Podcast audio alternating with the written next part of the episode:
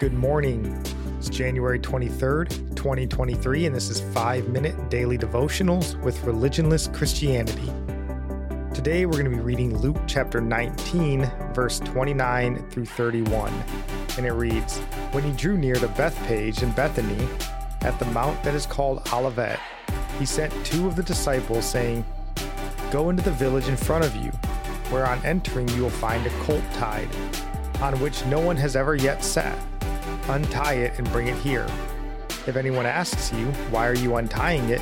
you shall say this The Lord has need of it. Think of being asked this question as a disciple or apostle. Go into the village and ask for a colt, one that hasn't been ridden before. Then just untie it and bring it to me. And oh, if anyone asks you, just tell them the Lord needs it. Would that not give you pause? would you not stop to ask if he was serious? Pause would be the natural response if someone asks you to do something that sounds so bizarre. And that might have been the disciples' response had this been anyone other than Jesus. But to this point, Jesus, in their presence, has healed the sick, cast out demons, he's raised the dead to life.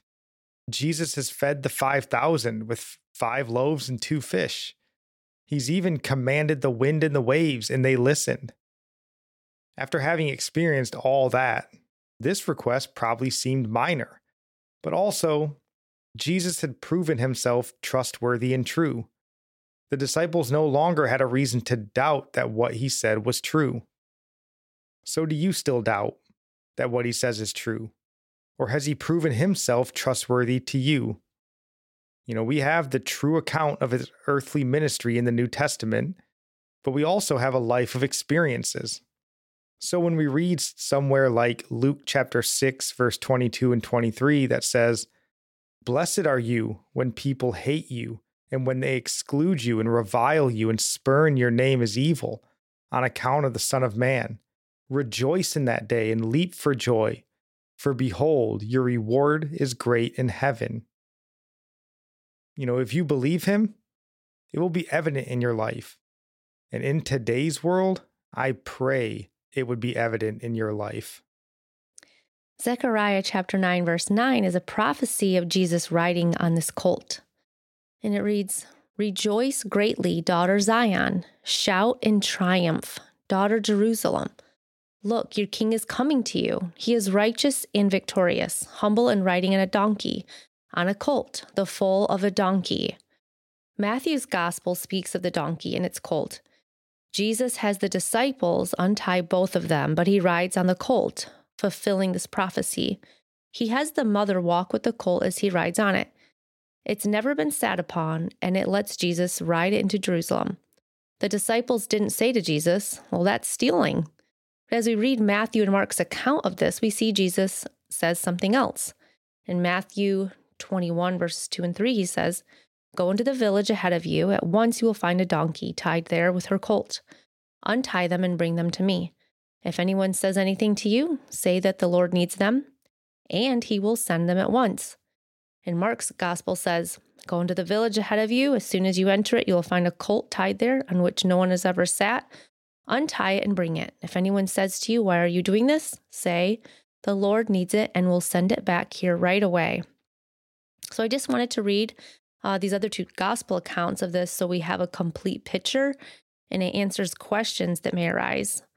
If you're ever reading one of the gospels and you have questions, just see if any of the other gospels speak on the same situation and add more info.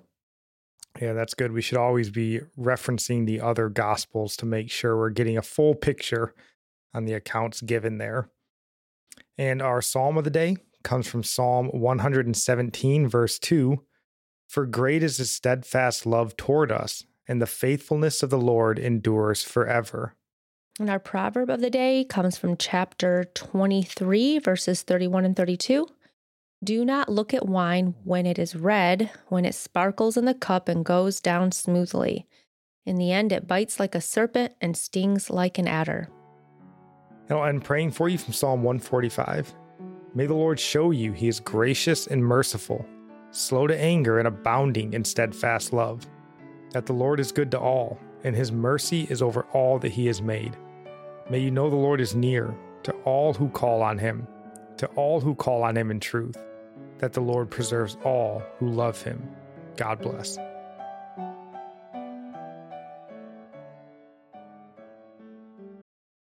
Save big money now on new siding from LP SmartSide at Menards. Update and beautify your home with your choice of 13 timeless colors of pre-finished engineered siding.